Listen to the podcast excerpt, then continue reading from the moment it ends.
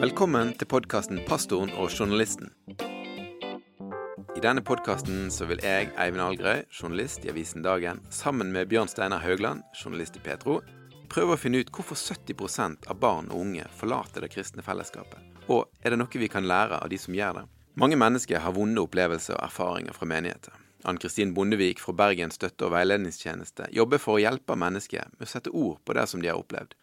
Ann-Kristin Bondevik er kognitiv terapeut, veileder og atferdspedagog, og hun har lang erfaring fra samtaler med mennesker som har negative erfaringer fra menigheter. Ann-Kristin er sjøl kirkeaktiv, og hennes håp er å hjelpe mennesker til et sunt og godt forhold til kirke og menighet. Og det kan innebære å sette tydelige ord på, og til dels være sterkt kritisk til trekk ved menighetsliv. Gjennom sin erfaring har Ann-Kristin funnet noen usunne trekk som gjerne går igjen i en del menighetsmiljø. Hun er veldig interessert i hvorfor de oppstår, og hun har klare tanker om hva som kan gjøres.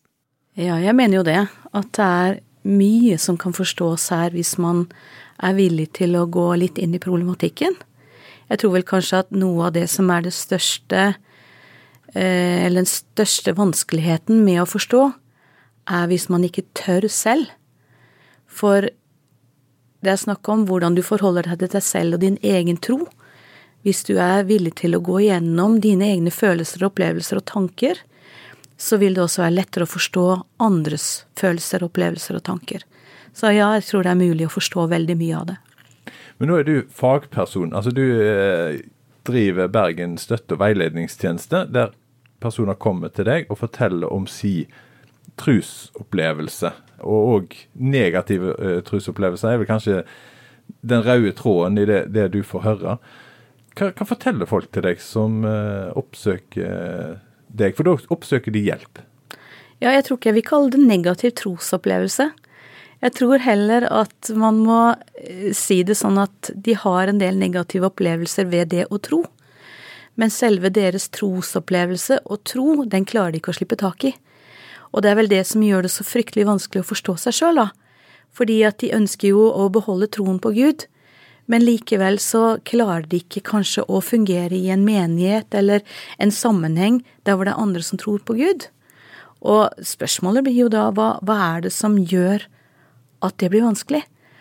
Og da kommer det mange mennesker eller de har kontakt med meg for å høre litt om hvordan de kan klare å beholde troen sin når de har negative opplevelser ved det å tilhøre f.eks. en menighet, eller ved å være i en familie som er veldig sterk i tro. De synes det er krevende fordi at de opplever at eh, selve identitet, identiteten vakler. Når de begynner å røre borti dette med hva troen er og hva troen skal være. Men ofte så har de ikke en negativ trosopplevelse. De har mer en negativ opplevelse ved sammenhenger der man tror. Men det er jo lett å tenke at det er min tro som er noe galt med, når jeg ikke tror sånn som resten av f.eks. menigheten. Mm. Hvis man som menneske tenker at det er noe feil med en sjøl, så handler det gjerne om at man bryter noen forventninger eller noen konvensjoner eller eh, noen normer for det miljøet som man kommer fra. Tenk deg da at man er tenåring.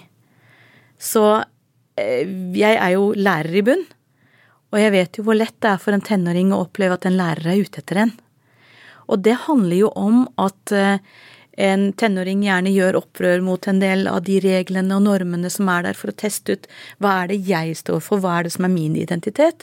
Og så får de ofte mye negative tilbakemelding på seg sjøl òg, der de får anmerkninger, de får beskjed om å sitte i ro, de får kanskje beskjed om at de kommer til å være evig navere hvis ikke de oppfører seg noe, eller de kommer aldri til å klare eksamen, fordi at som lærer så blir man jo frustrert, sant. Og jo trangere et miljø er, jo fortere får man sånne sanksjoner mot seg. Så hvis du da stiller et lite spørsmål, da, eh, type Kan jeg virkelig tro at Gud er glad i meg? Så kan man få en tilbakemelding på ja, det er han. Det er et spørsmål som er innenfor. Men hvis man stiller spørsmålet ja, men kan det være sånn at Gud har en plan for mitt liv? Da begynner man å bevege seg litt ut på det som er litt mer utfordrende. Fordi at da vil folk rundt si ja, han har en plan for ditt liv. Og så spør kanskje vedkommende ja, men hva skal jeg gjøre for å ta del i den planen? Så vil vedkommende få beskjed om du må be. Du må søke Gud. Og så går man inn og så gjør man det. Og så går man tilbake igjen til den som har gitt deg rådet, og så sier det funker ikke for meg. Og så kommer sanksjonene. Og sier ja, men da er du ikke helt overgitt. Eller da er det kanskje noe i hjertet ditt, eller en synd eller en tvil som står i veien for at Gud kan svare deg. Og da begynner man å tenke oi, ja, men da er jeg feil, ja. Da er det bare meg dette ikke funker for. Og det handler også mye om at de som er rundt deg, og som gir disse rådene, kanskje ikke helt tør å være ærlig med sin egen tvil eller sine egne spørsmål. Altså det med at man, man, man eh, mangler en kultur for åpenhet, det er noe som har vært eh, tatt fram av flere av de som har sendt inn spørsmål til oss. da. Mm. Det er ikke rom for bare å være, altså bare å stille åpne spørsmål, f.eks. Mm. rundt tro. altså sant, eh, Noe som jo er veldig viktig for alle som har kanskje studert apologetikk, trosforsvar, teologi. Så vet man jo da at hvis ikke du stiller spørsmål, så vokser du heller ikke i mm. tro. Sånn, så, mm.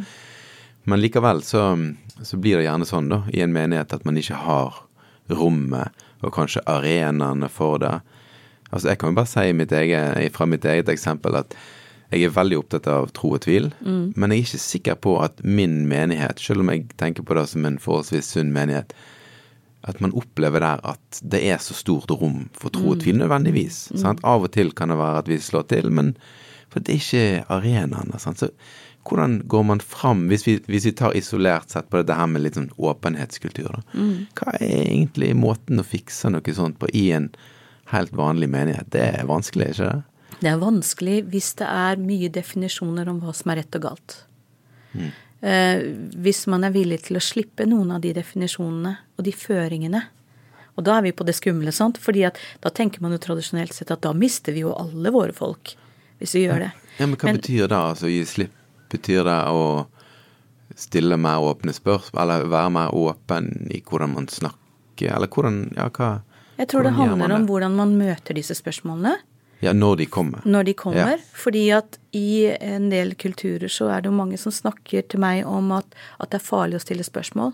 For med en gang man stiller de farlige spørsmålene, så får man et stempel på at da er man liksom litt lenger ned på rangstigen. Da er man ikke helt igjennom med Gud, f.eks. Og jeg har jo sjøl vært i miljøer der hvor man har snakket om hvem som er helt igjennom med Gud, og hvem som kanskje har en vei å gå, hvem som man ikke kan sette inn i tjeneste, for de er ikke helt overgitt. Mm. Og det baserer seg mye på de spørsmålene som blir stilt. Jeg stilte jo et spørsmål til min pastor eh, som gikk på å tenke sjøl. Der hvor jeg sa Jeg skjønte jo ikke hvilken brannfakkel jeg kasta inn da. Men i min ungdom og min iver etter å tjene Gud, så spurte jeg pastoren om dette som gikk på lydighetsbegrepet. Mm. Om at Gud kunne jo gi tanker til meg òg. Idet jeg sa det, så fikk jeg beskjed om at nå måtte jeg ta et valg om jeg ville være i menigheten eller ikke. Og det er klart at for meg så ble det veldig farlig å stille et sånt spørsmål, fordi at jeg risikerte å miste hele min tilhørighet til menigheten.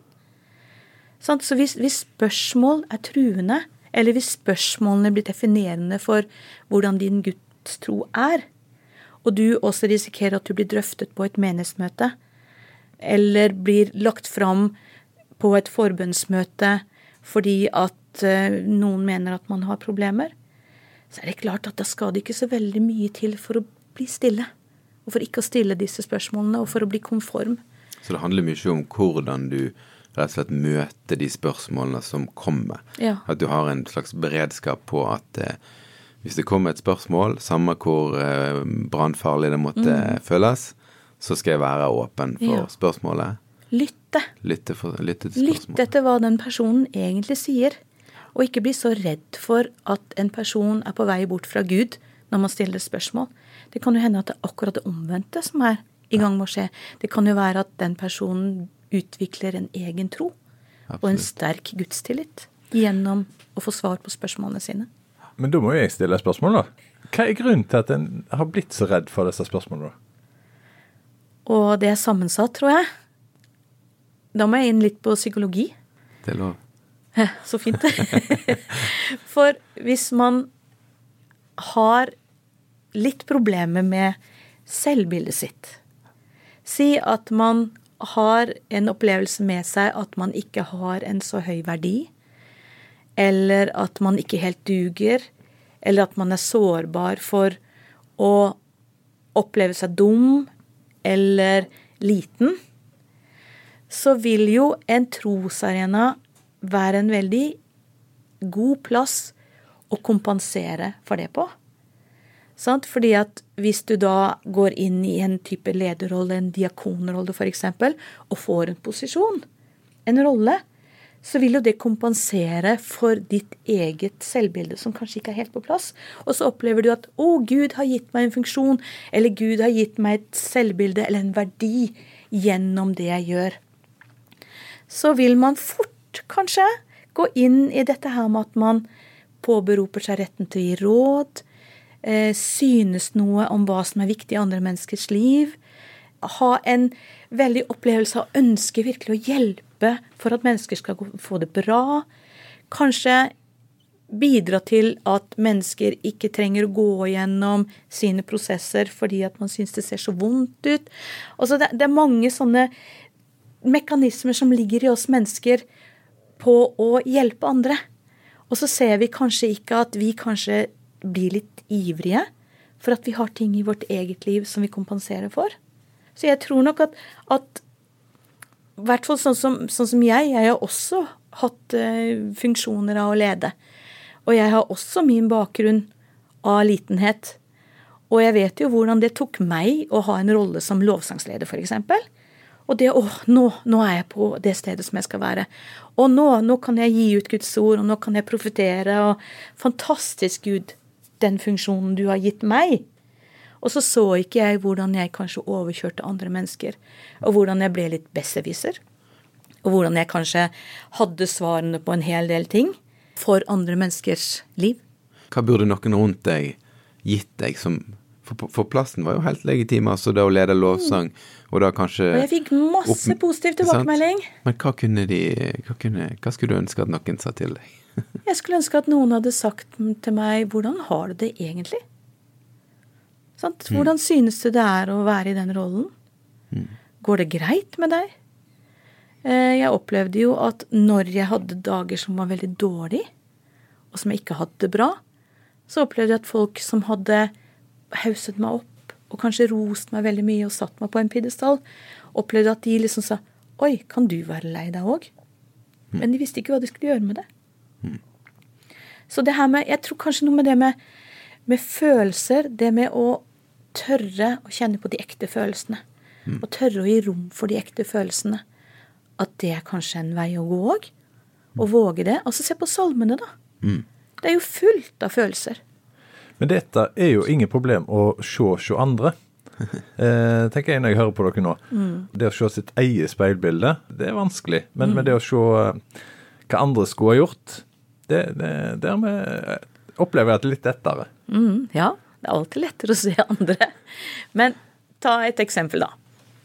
Eh, si at eh, du våkner en morgen, og så er du redd. Du kjenner en morgenangst, en morgenuro, jeg vet at mange kjenner seg igjen i det. Da kan jeg si litt hva jeg gjorde med det. Da jeg skulle gå til jobben, så Ja, for det første så gikk jeg. Jeg unngikk da å ta buss. Og jeg visste at jeg hadde en time å gå til jobben, så da kunne jeg proklamere i Jesu navn at jeg var en seierherre. Og at jeg hadde, jeg hadde all makt, og at ingenting kunne ramme meg, og ingenting kunne på en måte skade meg. Og jeg på en måte Jeg bygde meg opp sånn at jeg kunne møte dagen. Men som terapeut så vet jeg jo at den morgenangsten eller morgenuroen, den informerer meg om noe. Den sier noe til meg om at nå må jeg kanskje stoppe opp litt og kjenne litt etter. Hva er det nå som gjør at jeg kjenner på den uroen? Har jeg stresset for mye? Har jeg brukt for mye tid på ting som jeg kanskje egentlig ikke ønsker? Har jeg neglisjert mine egne behov, f.eks.? Men, men det jeg gjorde, det var liksom bare Jesu navn. Altså, jeg skulle virkelig vinne. Det er ett eksempel. Ja, Så det var på en måte egentlig et slags symptom på noe, tenker du, i ettertid? Ja. Mm. Men det du gjorde, det var bare å, å lesse opp på det med Ja. og benekte og fortrenge Ja, og skyve vekk. og fortrenge, ja. og jeg tror nok dessverre at en del tro kan virke benektende. Bare tenk på dette med tilgivelse, eksempel. Ja. Ehm, Det er et veldig vanskelig tema. Men hvis jeg har blitt skadet av noen andre mennesker, og den personen kommer til meg og sier unnskyld, så skal jeg jo tilgi. Men hvis jeg ser at den personen gjør det samme igjen og igjen og igjen og igjen, og bruker ordet unnskyld for å slippe å gjøre noe med sitt eget liv, hva er tilgivelse da? Skal jeg da tilgi? Eller er det noe jeg må jobbe med? Og hva er, hva er tilgivelse for meg? Handler det om at jeg skal godkjenne at et annet menneske krenker meg? Eller handler det om at jeg selv må ha en innstilling av å verne mine egne grenser? Sånt? Så, så hvordan vi møter disse følelsene i oss, det er veldig vesentlig. Og jeg tror det å stoppe opp litt når man er lei seg, f.eks., istedenfor å si 'jeg skal glede meg i Herren'. Eh, Bibelen sier at jeg skal glede meg. Nå gleder jeg meg i Herren. Så setter jeg på lovsang, og så danser jeg, og så priser jeg Gud. Sånn, hva gjør jeg da? Driver ikke jeg da og bidrar til en benektelse av mitt eget følelsesliv? Eh, har Gud gitt meg et følelsesliv? Hvorfor har Gud gitt meg det følelseslivet? Hvorfor har Gud gitt, Gud gitt meg egne tanker å tenke, hvis jeg ikke skal gjøre det? Sånn, jeg tror nok at vi er litt sånn dysfunksjonelle i en del religiøse sammenhenger. Jeg snakker ikke bare om kristendom, men også andre som jeg møter. Fordi at man blir så rask til å karakterisere menneskelighet som feil. Og når menneskelighet blir feil, så blir vi strenge mot hverandre. Og da passer vi veldig godt på hverandre. Det er jo et vanskelig landskap, som du òg sier. Sant? For på en måte så, så kan man jo si at kanskje kristen tro handler i stor grad om å finne håp, f.eks. i møte med omstendigheter, eller på tross av omstendigheter, så finnes det et håp. Men, det, men det er ikke da du er ute etter. altså da, den, den, da å kunne liksom si at f.eks. hvis du er redd, da. At ja, men Gud, du er min forsørger. Jeg, jeg tror at eh, jeg er trygg. Det, det er ikke da du vil ha vekk, eller? Nei. Du, nei. Der, da er du inne på det som er selve forskjellen. Fordi at den ene måten å tro på, dette med det gode gudsbildet som Gud som har skapt meg som helt menneske, og som anerkjenner min menneskelighet, og anerkjenner alle mine følelser, da kan jo jeg gå til Han og få trøst. Jeg kan jo få støtte, jeg kan oppleve at jeg, oppleve at jeg får mot til å møte dagen. Det er den ene måten. Den andre måten er når du sier at alle følelser er feil. Følelsene mine er feil. Jeg er feil hvis jeg føler sånn, så nå må jeg skynde meg å gjøre det som Gud har sagt at jeg skal gjøre, og bruke de teknikkene som Gud vil at jeg skal bruke. Sånn at da neglisjerer jeg jo min egen menneskelighet. Og jeg tror at en del tro lett kan gå i den grøften. At man tar bort menneskeligheten. Og så bruker man argumentet med at jeg er jo en ny skapning. Og den nye skapning kjenner ikke på disse gamle tingene mer. Mens hvis man tror på Gud som en forsørger som har skapt hele meg, så vil jo nettopp frelsen innebære at jeg kan være meg. Med alle mine følelser. Med alle mine depresjoner. Eller med psykisk sykdom. Eller med ekteskapsproblemer. Alle de tingene som tilhører livet. Skjønner dere forskjellen? Ja, Så det handler om, om enten den gode, kjærlige guden som lar meg være menneske, eller den guden som vil ha min lovprisning fordi at det er rett, og som skal bygge sitt rike på jord. Av og til så føler jeg kanskje at Eller jeg tenker at vi får, har litt for dårlig tid. Altså sammenlignet med Bibelens Gud, så får vi pastorer og kristenledere, og kanskje også bare kristne brødre og søstre, litt for dårlig tid til andre sine prosesser og Ja. greier, da, kanskje. Fordi at vi må være effektive for. Ja, sant, man skal ha det på plass. Sant. Ja. Men det er jo, hvis du leser Bibelen, så er det mye fram og tilbake, og mye rot, og mye Men da er vi vel egentlig litt ved et kjernepunkt, tror jeg. Fordi at mitt gudsbilde vil jo definere hvordan jeg møter andre. Mm. Hvis jeg er trygg i mitt gudsbilde, så vil jeg jo kunne romme andres følelser òg. Da blir ikke andres følelser en trussel for deres tro. Da blir det en del av det å være menneske og vokse. Jeg har av og til følelsen av at kristne kan være sånne som Jeg ser for meg at man klatrer opp en stige, da. Opp til en etasje. Og så klatrer man på den stigen sjøl. Man går prosesser. Man kanskje pirker, hvis vi kan si det sånn, da pirker nok Gud borti noen mm. svakheter hos oss. Vi skjønner det ikke først, egentlig, og bryr oss ikke. Og så kanskje tar vi oppover. I hvert fall går vi en sånn opp en stige, da, opp mm. til en etasje. Men så drar vi stigen opp bak mm. oss, mm. og de som kommer etter oss, de er liksom bare hopp. Mm. de må hoppe opp. sant? Mm. Vi, vi, gir kanskje ikke tid og rom til å gi de prosessene. da. Og så ser vi kanskje ikke det helt sjøl, at det blir en sånn blindhet for hvor um, hvor vanskelig vi gjør det for andre, da. Mm. Jeg vet ikke om det gir mening. Jo, det gjør det, men jeg tenker kanskje at hvis vi tenker på livet ikke som en stige, men som en vei, ja. så vil vi slippe det å dra stigen opp etter oss. Mm. Og da tror jeg vi møter andre mennesker på veien. Og det å innse at vi er jo bare mennesker, alle sammen. Vi har forskjellige roller og funksjoner. Men, men, men vi trenger de samme tingene. Vi trenger å ta vare på oss sjøl. Vi trenger tid. Vi trenger omsorg og kjærlighet. Vi trenger å sove. Vi trenger å spise. Jeg kjenner mange pastorer som ikke erkjenner de behovene der. Ja. Sant? sant. Mm. blant annet en som holdt en påsketale en gang. Og drev og harselerte litt med de som var ute på ski, istedenfor å være på påskekonferanse. Mm. For Gud ville jo at de skulle være på påskekonferanse, mm. ikke på skitur. Det samsvarer vel ikke helt med dette med at vi har en kropp som vi trenger å ta vare på, gjør det vel det? Mm. men, men, det jeg tenker på er Altså, mennesket i kristen tru er jo fri. Altså, det frihetsordet blir jo forkynt i, mm. i, så å si alle kristne sammenhenger. Men, men, eh, når jeg hører på dere nå, så, så, tenker jeg egentlig Har vi misforstått det ordet når vi sier at en som kristen er fri? Det handler vel om definisjoner, tror jeg. Fordi at man kan definere, eller man kan bruke de samme ordene, men hva legger man i det? Noen jeg snakker med, har lært at frihet innebærer å gjøre de riktige tingene. Andre har lært at frihet er å være uansvarlig.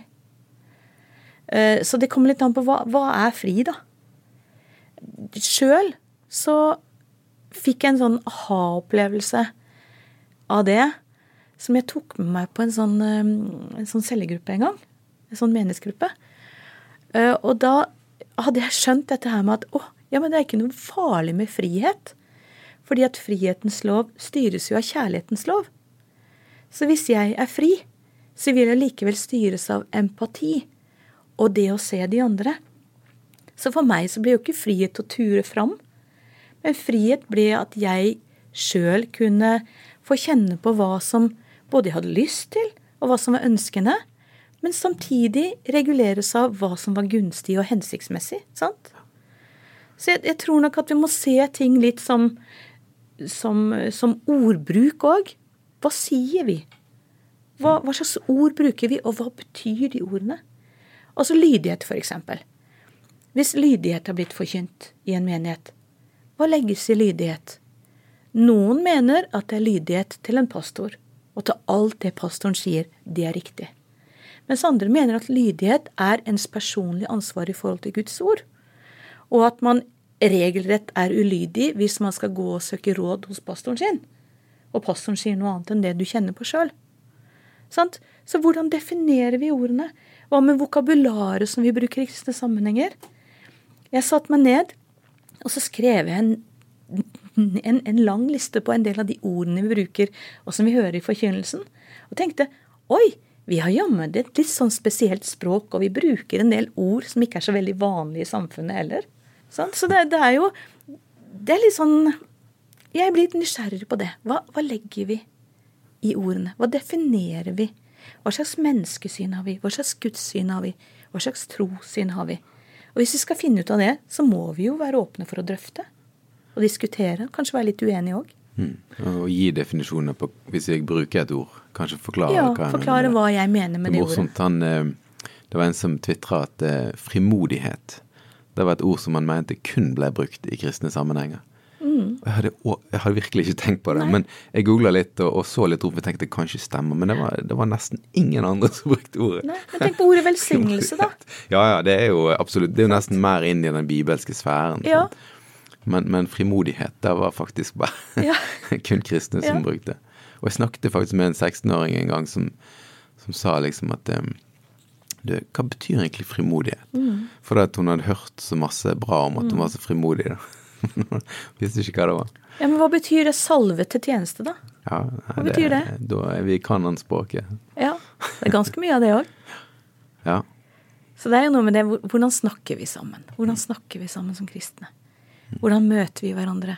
Hvordan kan vi møte hverandre med tillit? For det første tillit til Gud, og for det handler om tillit til at et menneske sjøl er i stand til å gjøre vurderinger. Mm. Og tørre å tåle å gå igjennom tvilsperioder òg. Er det så farlig, da?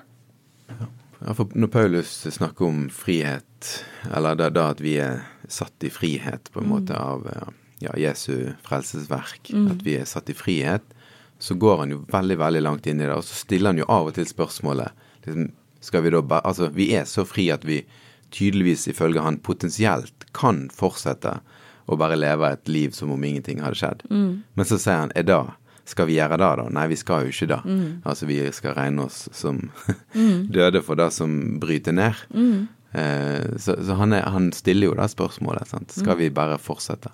Og det er jo tydelig at han mener da at friheten er så radikal at det blir et logisk spørsmål, da. Mm. Ja.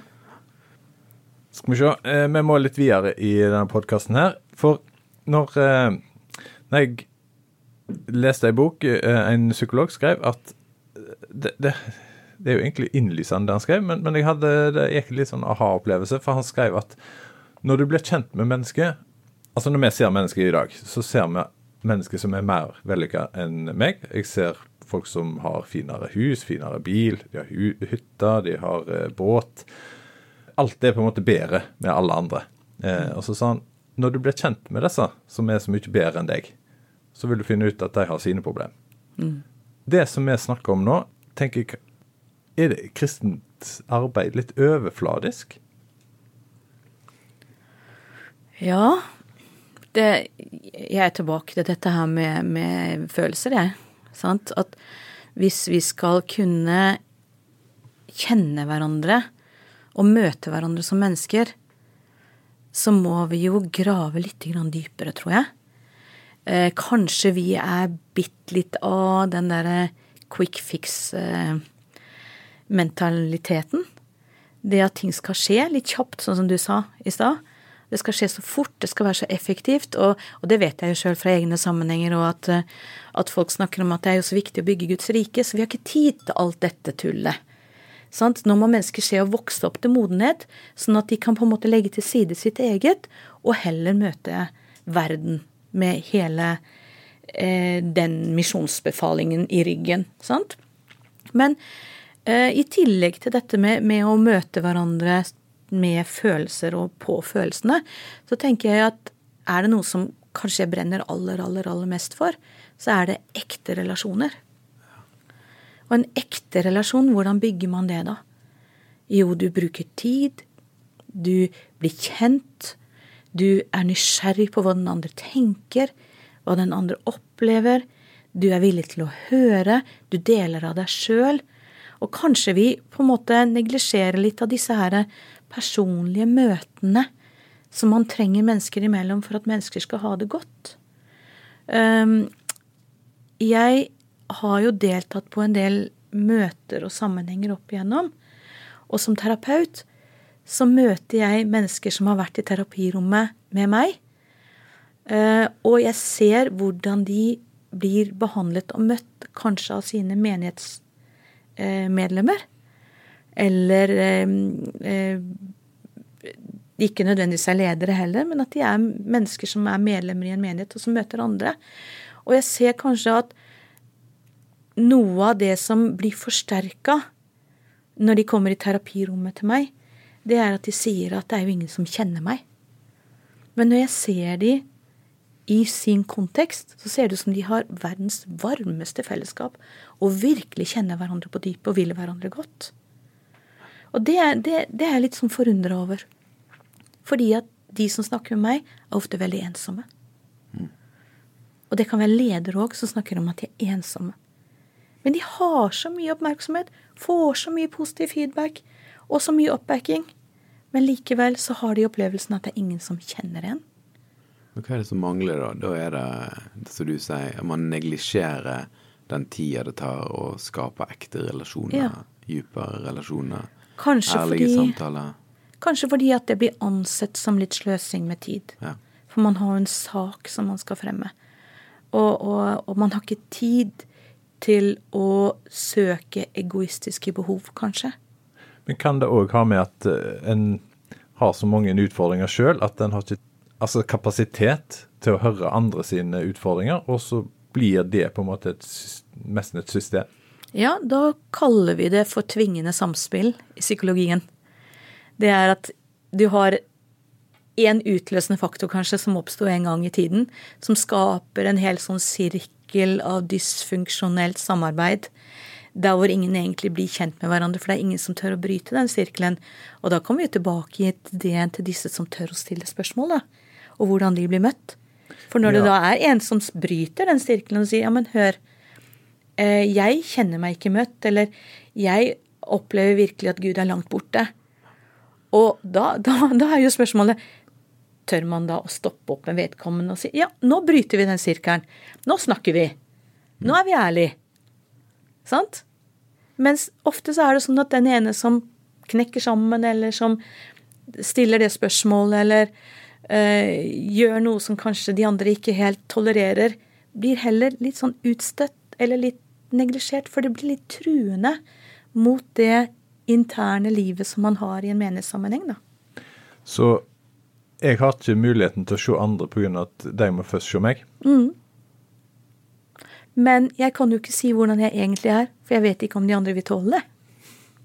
Nå skal vi bli litt bedre kjent med deg, eh, tenker jeg. Eh, Anne Kristine Bondevik, du driver nå Bergens støtte- og veiledningstjeneste. Første gang jeg leste om deg, det var på nrk.no. Der var det ei sak eh, som heter 'Skilt av Gud', der du og bestevenninna di eh, sin historie vi får eh, der. Dere vokste opp i lag. Og så var det et valg foreldrene deres tok, som gjorde at dere mista kontakten.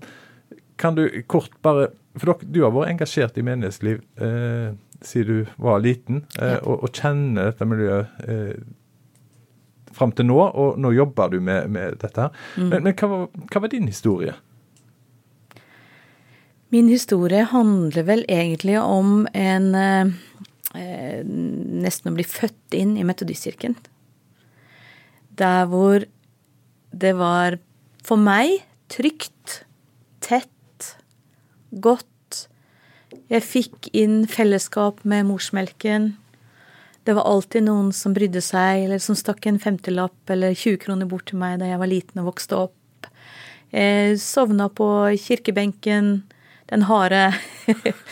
Eh, og ja, opplevde det veldig, veldig trygt som liten å være i et sånt miljø.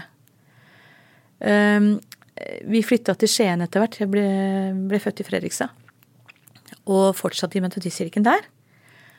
Og hadde vel litt den opplevelsen at her var mitt egentlige sted. Mitt egentlige miljø.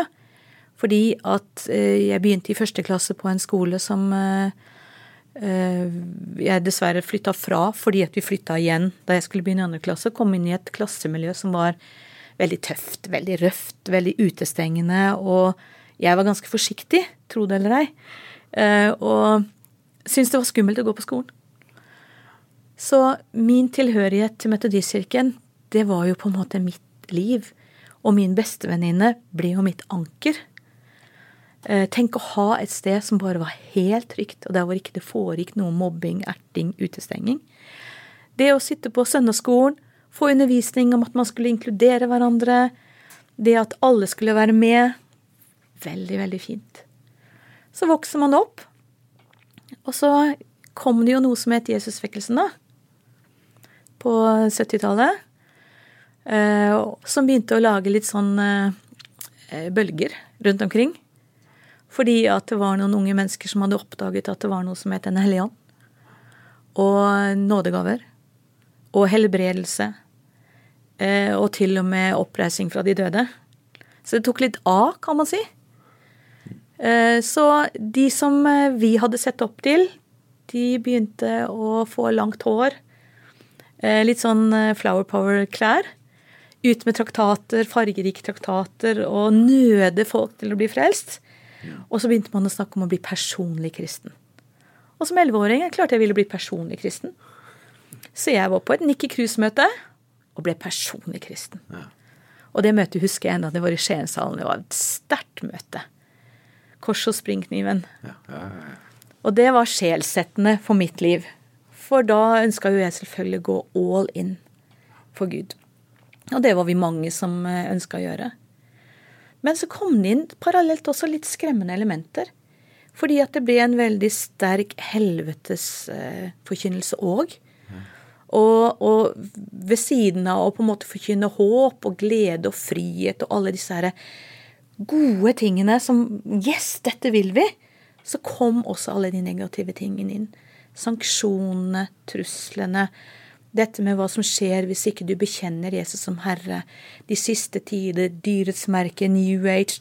Alt kom inn. Jeg så en film som het eh, En tyv om natten. Eller Som en tyv om natten. Et eller annet som viste rett og slett oss tenåringer, da, da var jeg 13, om hvordan folk ble halshogget i en giljotin. Eh, fordi at de hadde blitt etterlatt på jorden først, ved den første opprykkelsen. Og så, eh, hvis de da ville til himmelen, da måtte de virkelig dø for sin tro. Og det var så dramatisk. Det var en Og- fiksjon, eller det var Ja. Ja, ja, ja. Om, om hva som skulle skje. Ja, dere må se de filmene. De ligger på nettet ennå. Det, det er ganske rått. Så, og folk begynte å knuse LP-platene sine, og det ble stygt å høre på musikk. Så, så vi kom inn i en helt annen sfære, liksom. Så det positive dro med seg mye av det negative òg. Eh, og det førte vel til etter hvert at ting ble litt grenseløst, tror jeg. Og for mine foreldre så handlet det om at de hadde sjøl fått en veldig sånn sterk eh, oppvåkningsopplevelse eh, og en åpenbaringsopplevelse. Så de utfordra nok internmiljøet i Metodistkirken altfor kraftig og ble bedt om å gå. Foreldrene til min bestevenninne de var ihuga lojale metodister. Eh, Så de, de virkelig blei. Så, og min far og Tormod, far til min bestevenninne, de hadde jo vært søndagsskolelærere sammen. Så de ble jo splittet. Eh, og da jeg var 14, så gikk mine foreldre ut. Og jeg blei igjen. Fordi at dette var jo mitt miljø. Tross alt, midt oppi alt, så var det jo folkene mine. Men det nyttet ikke, fordi at folk i menigheten begynte å krysse gata når jeg kom. Gå på andre siden og ville ikke snakke med meg pga. det mine foreldre sto for. Jeg fikk ikke lenger være med min bestevenninne. Jeg fikk ikke lov til å komme hjem til henne. Eh, Hun fikk ikke lov til å være sammen med meg, spesielt etter at hun hadde vært med meg en tur til Jomfruland, der hvor det hadde skjedd en dåp. Da var det slutt. Da ble på en måte relasjonen vår ødelagt. Vi jobba i samme matbutikk og var veldig glad i hverandre, men vi kunne ikke lenger snakke sammen. Vi gikk på samme videregående skole òg. Så, så vi mistet hverandre i det. Så det var jo ikke Gud som skilte oss, men det var definisjonen av Gud som skilte oss. Så møtte vi hverandre igjen etter Pussig nok, hun hadde bodd på Sotra i mange år. Jeg hadde bodd i Bergen. Vi hadde truffet hverandre én gang. Hun var med i en menighetssammenheng der, og jeg var med i en menighetssammenheng her i Bergen. Og det rare er at vi hadde snakket så mye om, da vi var tenåringer, at noe sånt som dette her kunne vi aldri rote oss borti. Vi ville jo aldri kunne anerkjenne menigheter som eh, der hvor folk profeterte, og folk hadde hodedekke, og, og folk eh, hoppa opp og sa ABBA midt i forsamlingen, og, og det var forbudt å gå med, med sminke, og man måtte gå med hatt og skjørt og alt. Jeg tenkte det er jo helt forkastelig. Og så havna vi søren meg i en sånn menighet begge to. Og det har vi snakket mye om i etterkant. Hva var det som egentlig skjedde? Og det har nok noe med den tilknytningen å gjøre. Og det har nok også noe med lydighetskulturen som vi hadde vokst opp i, å gjøre. Ja, for når den eh, tanken om at menigheten er en trygg plass, Mm. eh, blir sådd inn, og så hvis da menigheten ikke er en trygg plass, så på en måte blir det ja, misbrukt da litt, kanskje? Eller? Ja, Lojaliteten. Du har det med deg at det er en trygg plass. ja. Og du vil jo gjerne at det skal være en trygg plass, så du tenker at det bare er en overgang. Og så begynner man å tenke jeg har misforstått noe, det er meg det er noe feil med. Og så begynner man å gå fram til forbønn, fordi at man må jo ikke være lunken osv. Så, videre, sånn. så, så du begynner å miste litt taket i deg sjøl når det kommer inn ganske tydelig struktur på hvordan du skal leve livet ditt. da. Men nå er du og venninna di gjenforent. Ja. Dere har eh, gjenopptatt kontakten. Mm. Disse tre, nesten 30 år eh, som dere ikke hadde kontakt, Mm. der det var andre på mange måter som var årsaken til at dere ikke hadde kontakt. Ja. Hvordan kan du leve med det? Det er vanskelig, men vi forstår det jo. Og det er også noe som vi har snakket mye om. Og det er rart at det er 30 år der hvor det var en kile mellom oss som eh, vi ikke så hvordan vi kunne få ut. Men vi skjønte jo etter hvert at den kilen ble selve definisjonen av hva som var en rett tro. Eh, Og fordi at vi begge to var usikre og hadde vært gjennom en prosess av å bli veldig usikre på vår egen tro, så lot vi andre definere hva det rette livet og den rette troen skulle være. Og hun var jo i én menighet, og jeg var i en annen. Og disse samarbeidet jo ikke på den tiden. Og dermed så kunne ikke vi ha så veldig mye med hverandre å gjøre heller. Det var så mange ting vi ikke kunne snakke om. Og det er jo det med, som vi snakka om relasjonen i stad. Hvis det begynner å bli så mange ting du ikke kan touche innom, så blir ikke relasjonen ekte lenger. Da mister du relasjonen. En relasjon må kunne tåle ekthet, og kunne tåle å drøfte hva som er forskjellene mellom folk. Jeg har jo truffet folk i dag, jeg. Blant annet eh, en person som ikke kunne være kjæreste med en fra et annet kirkesamfunn. Fordi at de hadde forskjellig syn på dåp. Og de måtte bryte kontakten, fordi at det gikk ikke. Enda det var to typer karismatiske sammenhenger. Var det de sjøl som hadde den opplevelsen, eller var det andre som hadde Andre også hadde den opplevelsen. Ja. At dette kom til å bli veldig vanskelig, for at de hadde ikke samme tro. Da jeg var liten, så lærte vi at vi kunne ikke koble oss med noen som ikke hadde en tro. Men vi lærte aldri at vi ikke kunne koble oss med noen fra et annet kirkesamfunn. Men hvem er en lojal mot, da? Du tror at du er lojal mot Gud, for da kommer vi jo inn på et tema som jeg også er opptatt av, som handler om visjon. I, eh, siden 70-tallet så er det jo veldig mange menigheter som har oppstått på grunnlag av åpenbaring og visjon. I disse menighetene så er det stort sett pastorer, ledere, som ikke har en teologisk utdanning, men det er en legmannsbevegelse. Og det jeg ser når jeg snakker med folk, det er at jo mindre kunnskap man har, jo mer åpenbaringsbasert blir det. Og når det er åpenbaringsbasert, så vil jeg nok si dessverre at eh, det også blir mer impulsstyrt.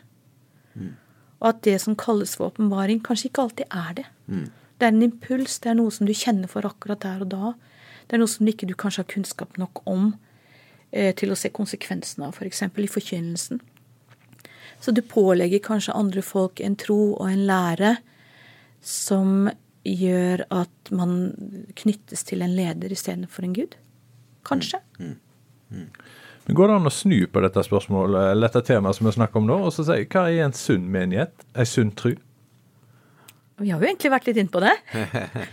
Da, da er det relasjonene, de ekte tankene, det å bli møtt med tillit, det å være i et klima som tåler deg. Det at andre mennesker ikke blir redd hvis du uteblir fra et møte, kanskje. Men møter deg med forståelse. Ikke arresterer deg eller nøder deg eller formaner deg. Jeg tror det har mye med tillit og relasjon å gjøre.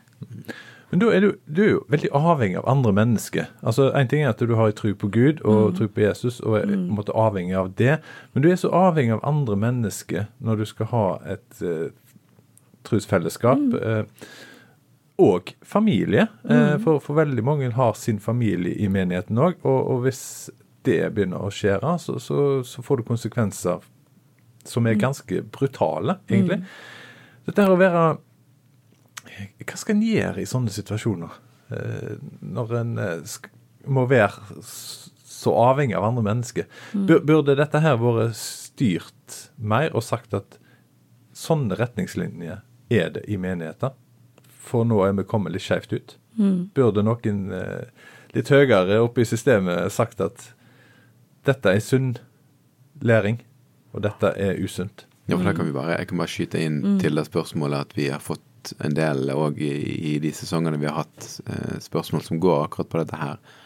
Hvordan å bryte den lydbarrieren. Altså hvordan å stille de spørsmålene hvis situasjonen er, er sånn som man er, da, og du er eh, bare en i menigheten, altså nær sagt. Hvordan å bryte den lydmuren. Hvordan å tenke på hva konsekvenser det kan få, osv. Mm. Der må jo du snakke med en del, tenker jeg. Der snakker jeg med en hel del mennesker. Jeg snakker om en del som, som virkelig har det vondt fordi at familiene går i stykker. Eh, kanskje man mister kontakten med besteforeldre, f.eks. Kanskje ved, å, ved å, å, å si ifra om noe, så vil andre reagere, og du blir en skam. Så det er nesten sånn at man skulle opprette en slags varslervern i menigheter òg. Fordi at når du sier ifra om ting, så er det kanskje det at man trenger noen som hjelper en til å kommunisere. Kanskje man skulle hatt noen kommunikasjonsveiledere inn. Som kunne hjulpet med kommunikasjon og hjulpet folk å lytte til hverandre. Og da snakker jeg ikke om sånt eh, sånn Haugen-kurs light. Men jeg snakker om kanskje man skulle hatt eller ansatt noen da, i en menighet som jobbet med kommunikasjon, og som hadde kommunikasjonsutdanning. Eh, Kanskje man skulle utviklet flere opplæringsmodeller som også passet for, for eh, pastorer i frimenigheter. For eksempel. Men jeg tror nok dessverre det er sånn at endringer gjør vondt. Endringer er smertefulle. Og jo trangere toleransevinduet er i en sammenheng, jo vondere vil jo den prosessen være, sant? Altså En har jo i, i mange misjonsorganisasjoner og i, og i Den norske kirke så har en òg dette her med, med eh, retningslinjer for krenkinger. eh, Seksuelle krenkinger. Men dette er jo- òg en krenking. Og, og å snakke så på en måte som gjør at mennesker ikke tør å føle på frihet. Mm. Det er veldig, veldig spennende det du snakker om nå, fordi at jeg tror ikke at mange av de som forkynner ordet, jeg tror ikke de skjønner at de krenker. Jeg tror at de formidler kanskje ting som de eh, opplever er viktig for seg sjøl, men de har kanskje ikke gått igjennom den nødvendige tankeprosessen av å se om dette er til meg, eller om dette er til forsamlingen. Eh, Jeg leste en bok som heter 'Veiviser' av Magnus Malm som er veldig god på det. Og han eh, sier at gjennom forskning så viser det seg at pastorer som baserer sin undervisning på åpenbaring, i ganske mange tilfeller egentlig snakker ut ting som Gud har sagt til de sjøl, om ting som de må ordne opp i sitt eget liv. Men de hopper over det og tar det inn der, og mener at hver gang de får noe fra Gud, eller en åpenbaring, så er det til menigheten. For det er jo menigheten de er satt til å forkynne for, eller være hyrde for. Eh, Så, så jeg tror kunnskap, dialog, det å drøfte problematikken i ordbruk, hva man sier, måten man sier ting på, og kanskje også se litt på videoer av sin egen undervisning. Sammen med andre. Sånn som man gjør når man har trent, eller jeg driver med litt sånn markløft. Ja. Og, og jeg blir tatt video av i forhold til om jeg har rett holdning når jeg løfter. sant? Og det er skikkelig pinlig å se på. Men guri meg, så nyttig. Fordi at da kan jeg analysere litt. Hva, hva er det som skjedde der? Eh, andre kan gå inn og si hva, hva, hva gjorde du egentlig? Hvordan kan du gjøre dette bedre? Og hvis vi kan hjelpe pastorer og ledere og forkynnere å tenke sånn at vi kan gå litt inn og coache hverandre litt. Men samtidig så er ærlighet og åpenhet sårbart. Sant? Det er det. Det, det, kan, eh, det kan gjøre at noen blir såra på veien. Både frivillig og ufrivillig, kanskje. Det tror jeg man, man eh, Sånn har det jo alltid vært. Ja, At endringer er en også potensiell sårbarhetstilstand, sant. Men, men jeg tror jo på Jesu kjærlighet. Jeg tror på Guds omsluttende kjærlighet som rommer alt. Og hvis vi kunne ta med oss denne her rausheten som Jesus viste. Og hegne om hverandre. Tenk på Sakkeus, da. Sant? Som absolutt ikke fortjente noe som helst, og han trodde ikke det sjøl heller. Men tenk hvordan han sa Sakkeus, kom ned. I dag vil jeg komme til deg. Tenk hvis vi kunne gjort det, da. Fint. Tenk hvis en leder kunne sagt at åh, du utfordrer meg skikkelig. Det går jo ikke an å oppdra deg på noe som helst måte. Kan jeg få lov til å lære litt om hva du tenker? Takk for at du hørte podkasten 'Pastoren og journalisten'. Og dette er altså en podkast ifra Dagen og Petro. Og vi setter stor pris på om du vil gi oss rating og kanskje legge igjen tilbakemelding der du lytter på podkast. Du kan komme i kontakt med oss på pod.petro.no eller på våre Facebook-sider. Podkasten 'Pastoren og journalisten' er laga av meg, Bjørnstein Haugland og Eivind Algerøy.